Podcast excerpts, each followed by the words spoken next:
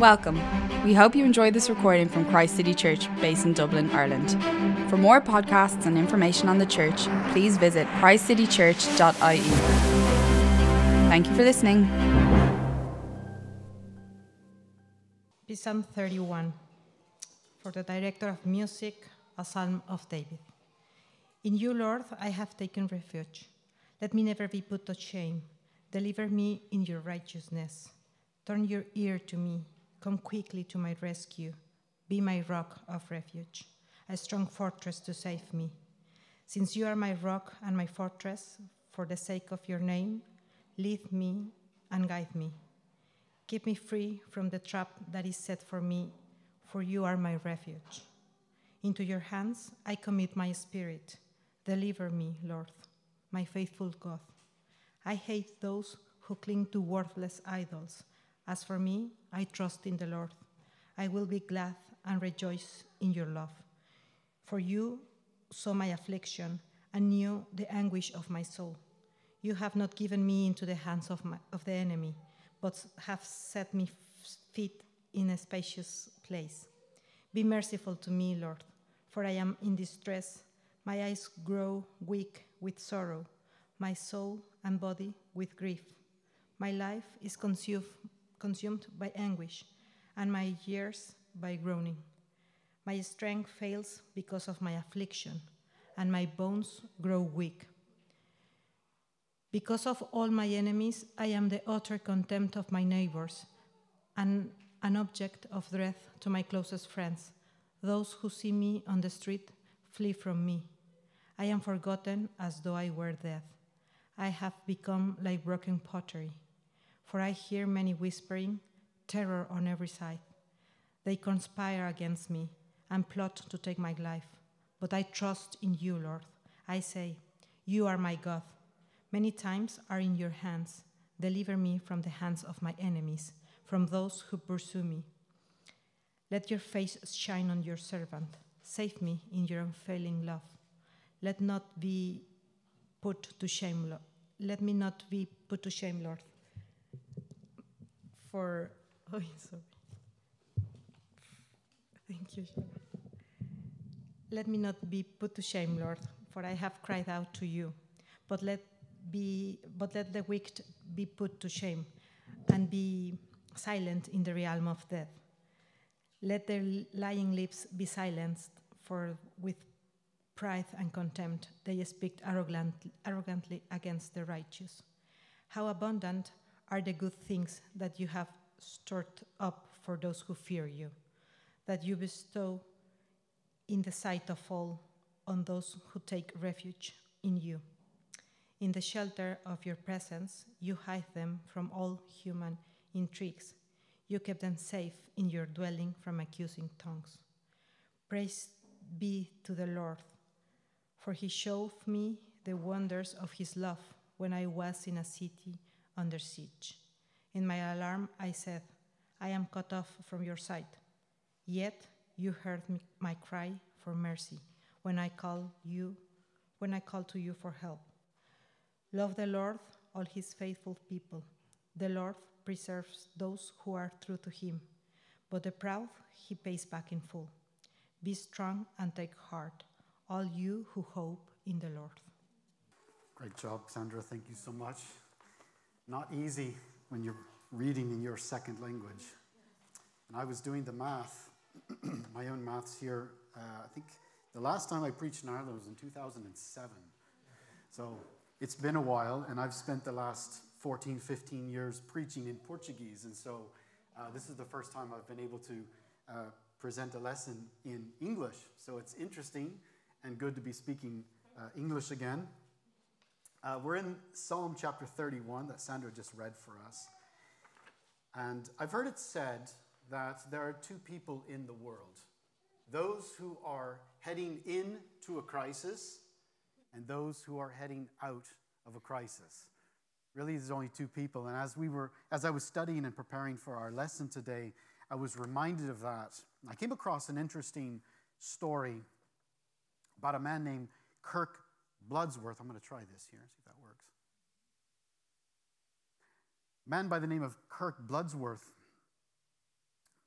In the 1980s, Kirk was sentenced uh, to uh, death row for a crime, a very horrific crime, that later came out he did not commit. And he sat on death row for nine years in solitary confinement while he awaited the, uh, the impending death of that conviction.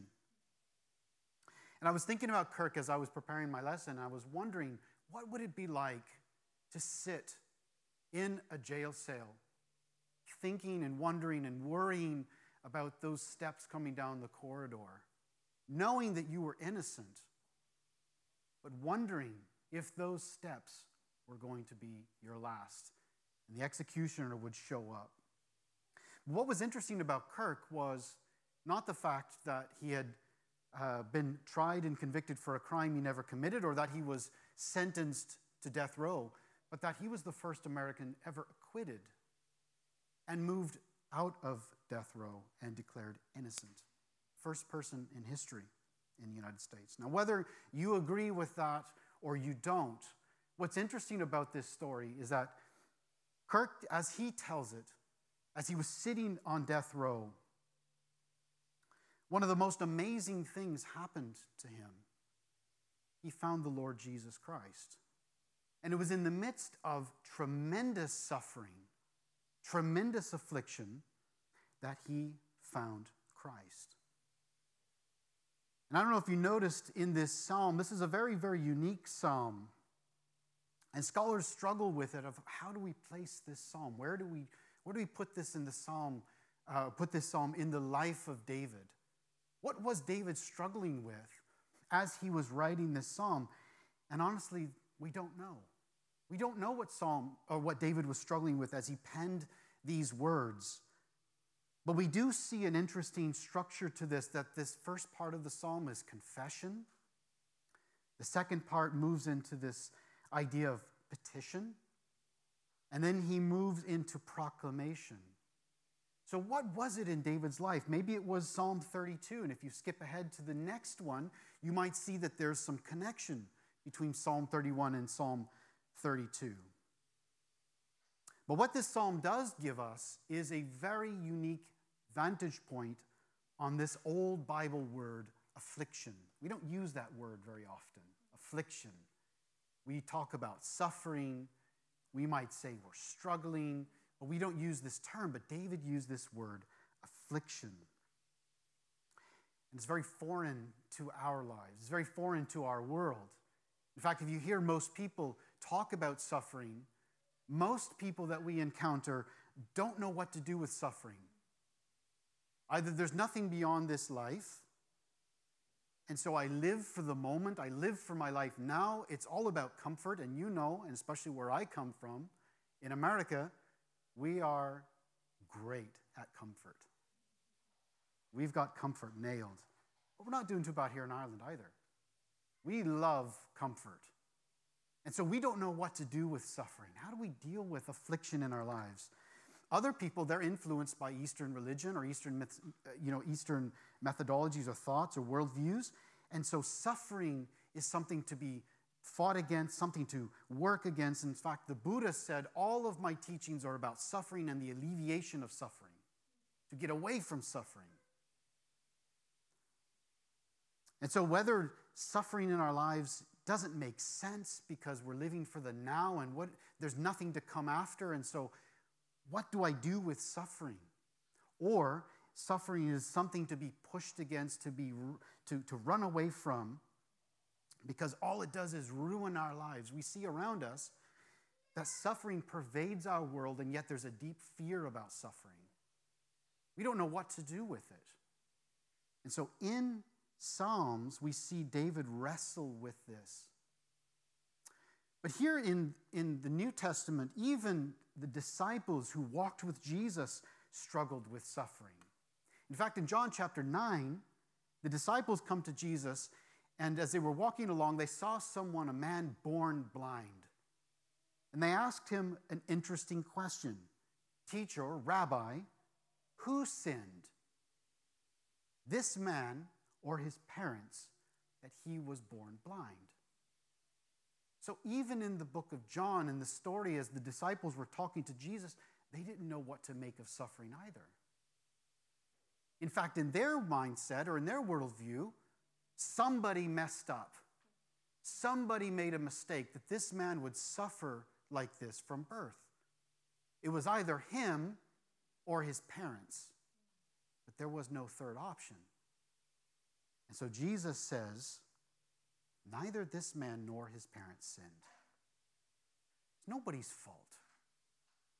Nobody's fault. Nobody's being punished here, says Jesus. But this happened so that the works of God might be displayed in his life. So Jesus begins to give us a glimpse of this curious blessing of suffering, this curious blessing of affliction. David will spend in Psalm 31 several, several lines here as he wrestles with fear, oh, sorry, as he wrestles with affliction.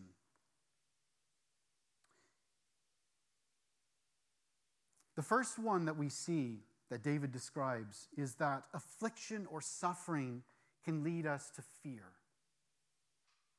Suffering and affliction can lead us to fear, to fear. And it's true, affliction can really make us paranoid. Just like we saw in the lives of the disciples as they were wondering about this man's suffering, this man born blind. They were paranoid. Who sinned here? Who messed up?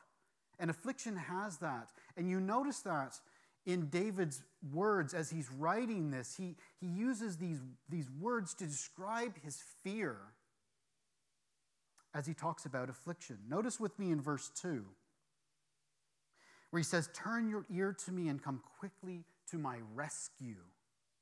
Verse 4, Free me from the trap that they have laid for me. Verse 6, Lead me, or he says, I hate those who cling to worthless idols. And in the Hebrew, he says, These are nothings of emperor God. I hate those who cling to worthless idols. There's nothings of emptiness. In verse 8, you have not handed me over to the hands of my enemies. So there's paranoia, these enemies out there. Verse 17, let me not be put to shame. He's afraid of being shamed. In verse 20, save me from the intrigues of men. You see, when I was a kid, one of the worst things that I uh, could hear in the evening was time for bed. That's why we talked about the fear uh, as, as, as children. I hated hearing those words, it's time for bed. Because what did that mean to me? That elicited a fear inside of me. That every shadow or noise that I heard as I was off to bed was something waiting to get me. And I hated being wrapped up. I was saying to Barry, I hated being wrapped up in my covers because I was afraid of being trapped. Affliction, suffering in our lives has the power to, to melt even the most courageous of us. Affliction and suffering has that power. And in David's life, it surfaced some of his greatest fears that fear of being lost or ensnared or ashamed or left to the hands of the enemy. And as the famous philosopher Mike Tyson once said, everyone has a plan until they get punched in the face. And fear comes up in our lives. Affliction can do that to us. Everything is going great. Everything is going fine until something happens. Some affliction overtakes us, some suffering happens, and all of a sudden we're punched in the face. And all of these fears come bubbling up things that we haven't worried about or thought about even since we were children.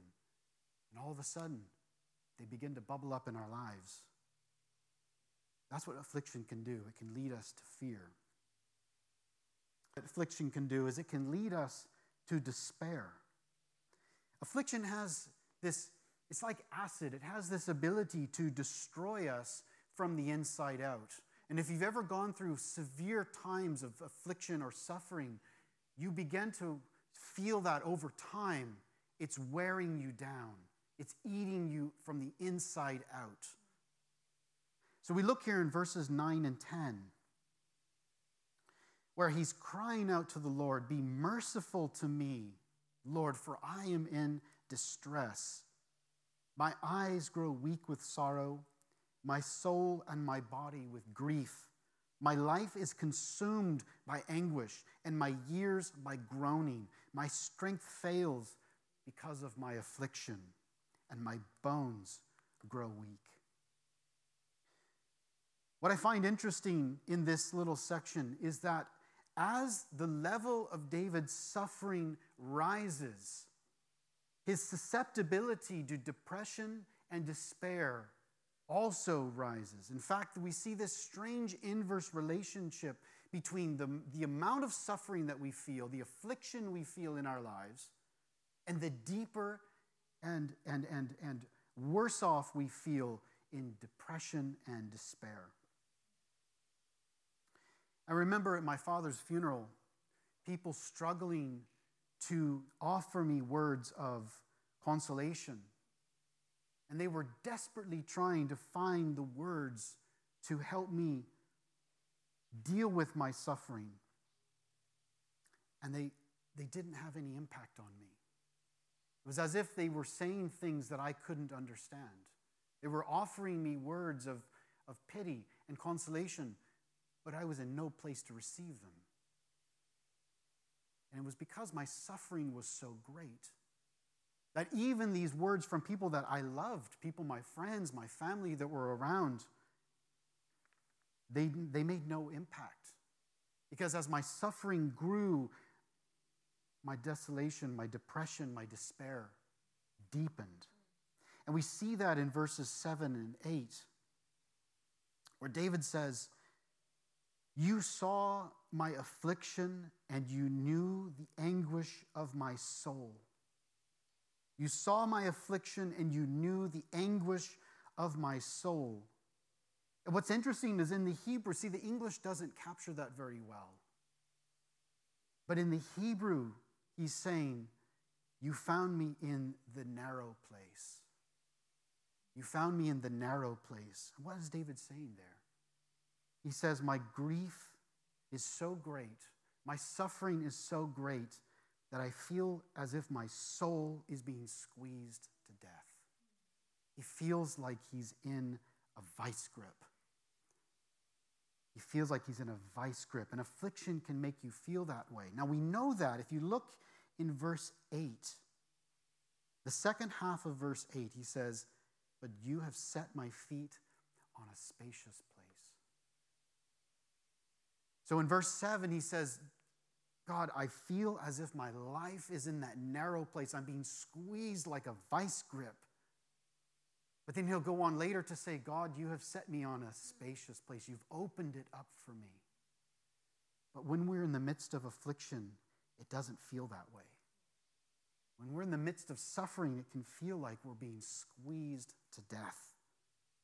And his pain was so great that it felt like his life was leaving his body, his mind, and his emotions.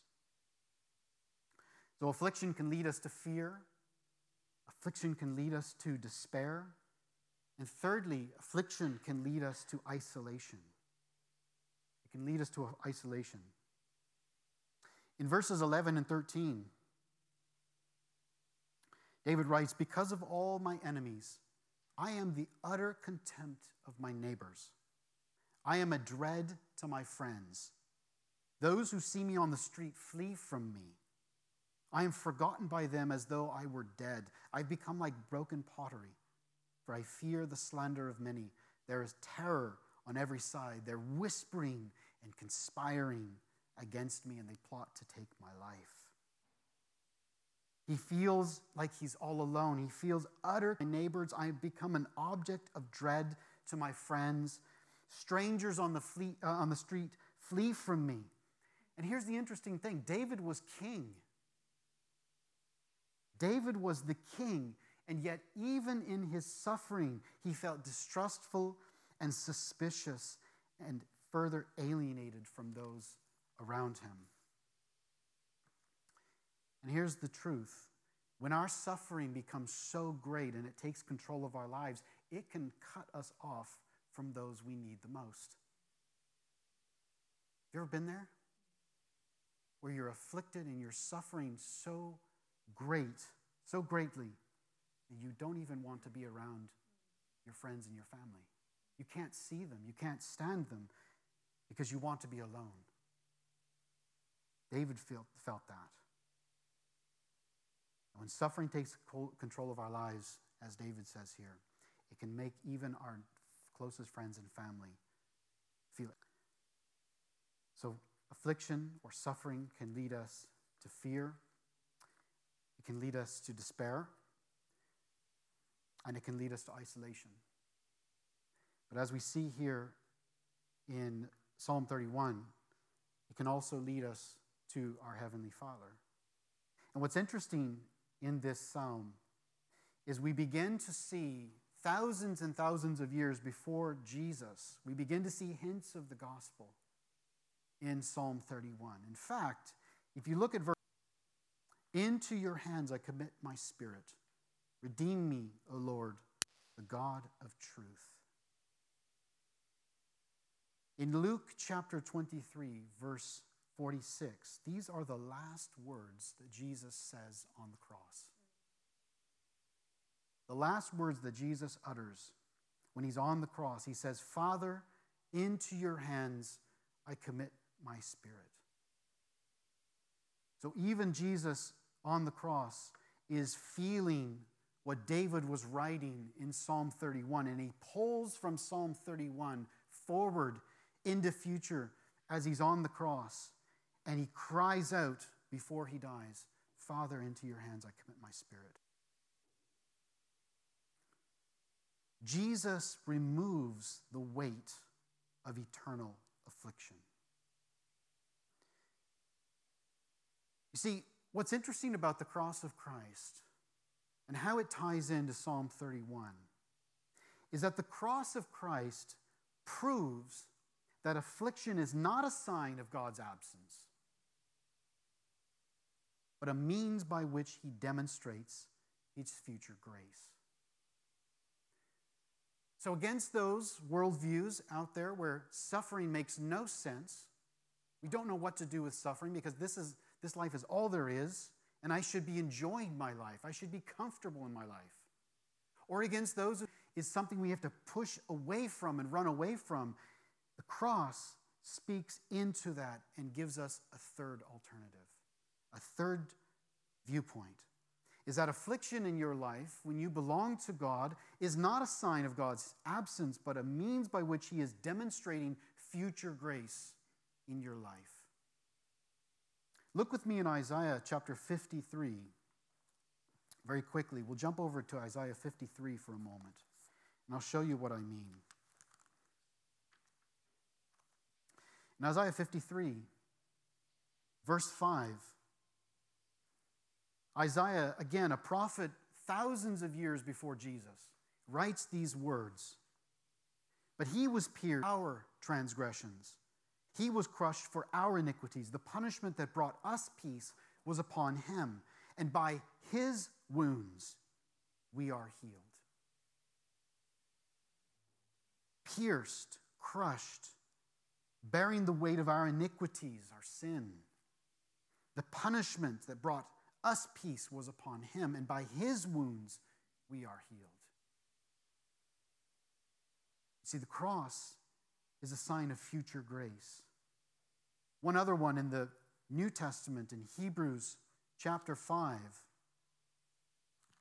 The Hebrew writer, as he's writing to the church, he says in chapter 5, verse 7 During the days of life on earth, he offered up prayers and petitions with loud cries and tears to the one who could save him from death. And he was heard. He was heard. The Hebrew writer doesn't say he was saved, but that he was heard because of his reverent submission. In verse 8, so that's chapter 5, verse 8, although he was a son, he learned obedience from what he suffered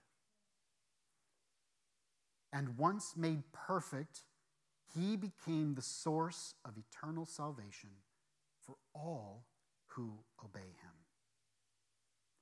Once he suffered, where? On the cross. St. Augustine said, God had one son on earth without sin, but never one without suffering. See, the cross is God's answer for suffering. The cross is God's answer for affliction. No? How does God deal with affliction for David? And how does he deal with it for us? Three quick points, and then we'll wrap up. Just like David shows us that affliction can lead to fear because he felt abandoned by God, the cross of Christ is God's promise to you that you are never alone. Even in suffering, you are never alone. Just like David despaired of life because his suffering was so great, Jesus suffered on the cross so that even if you suffer in this life, you can rest in eternal salvation. David felt isolated and cut off, Jesus was despised and cut off to make a down the dividing wall, that line of hostility, as Paul writes in Ephesians, to bring us near to the Father. So we are no longer strangers, but children. We're no longer strangers, but friends. And through the cross, God brings us near. So if you're struggling with suffering, if you're struggling with affliction, if you feel like your, your life is just full of suffering, David was there. I've been there. Jesus was there. And you really have two options. You can retreat into blame and bitterness, and you can shake your fist at God for his failure to protect you from the pain. You can do that. Or you can run to the cross. And you can trust that God is fulfilling his work of making you more like Jesus, even in the midst of your suffering. Because the cross of Christ shows us that we have nothing to fear because our salvation is guaranteed. The cross shows us we're not abandoned because God has bridged the gap. The cross shows us we are never alone because through the, the Christ's resurrection, through the cross, God gives us his Holy Spirit to dwell in us. And so affliction is a gift of future grace that your suffering and my suffering today will one day lead us to a glorious future in God's perfect presence. Amen. All right, let's pray. Father, as we move into a time of communion, we do thank you for the cross. We are grateful, Father, that because of Jesus, you have broken that line of hostility, that you have made a way for us. And as we celebrate communion this morning, remind us, Lord, of how much you love us.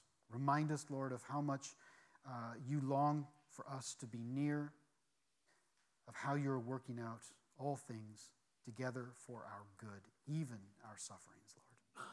In Christ's name we pray.